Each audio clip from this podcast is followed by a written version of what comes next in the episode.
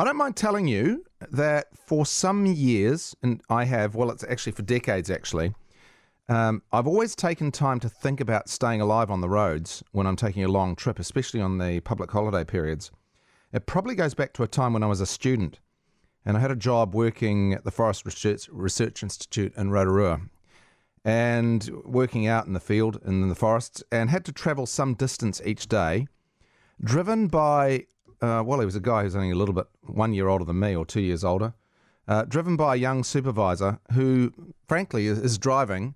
Uh, terrified me and one of my other colleagues. It's like this guy seemed to have a death wish. He thought he was the best driver, and he was absolutely terrifying to drive with. And I genuinely used to wake up in the morning worried about getting from A to B and home alive. And I'm actually eternally grateful to my work colleague, colleague who uh, beat me to it, really. He was the first one to have the courage to speak up and say, hey, buddy, if you're not going to slow down, you can stop the car right now and I'm getting out. You know what? He, he may well have saved our lives with that statement.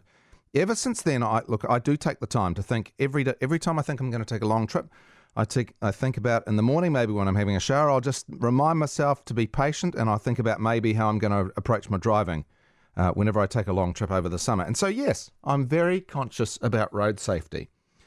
But I probably wasn't the first person to realise that this whole Road to Zero campaign was delusional. It seems that the last people to realise this were the government agencies and bureaucrats who are now admitting failure in their attempts to make roads safer. Uh, tragically, the road toll has soared this year again. It's on a par with 2018, which is um, the highest in recent memory. And look, there of course there have been failures at the Ministry of both Transport and Police to meet certain targets. The police haven't met their speed targets for speed uh, their targets for speed cameras, or the number of uh, alcohol tests that they should have run. And, and Waka Kotahi, the Ministry of Transport, has also missed targets in regards to infrastructure uh, but that news wouldn't come as a surprise to anyone, would it? Probably one thing I imagine they have met the target on is the production of those and dissemination of those odious ads, which are somehow designed to terrify us into driving more safely. I'll, I'll be honest, they they just I can't even say the word, but they irritated me, should I say?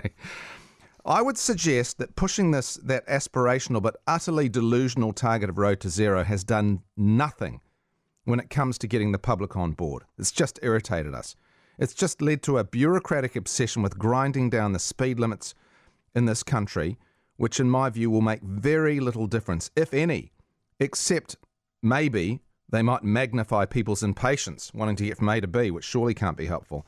I'm fairly convinced that most of our road toll, or significant aspect of it would be addressed if we simply made better decisions and were better drivers. Obviously, road quality is an issue, and I can think of, but I can think of plenty of examples of tragic accidents which were simply the result of someone making a poor choice, failing to stop at an intersection, being distracted, impatient, overtaking in the wrong place. Look, of course, every death on the road is a tragedy, but I'm not sure that having this delusional target in the form of the Road to Zero campaign gets anyone on board because it's simply not credible.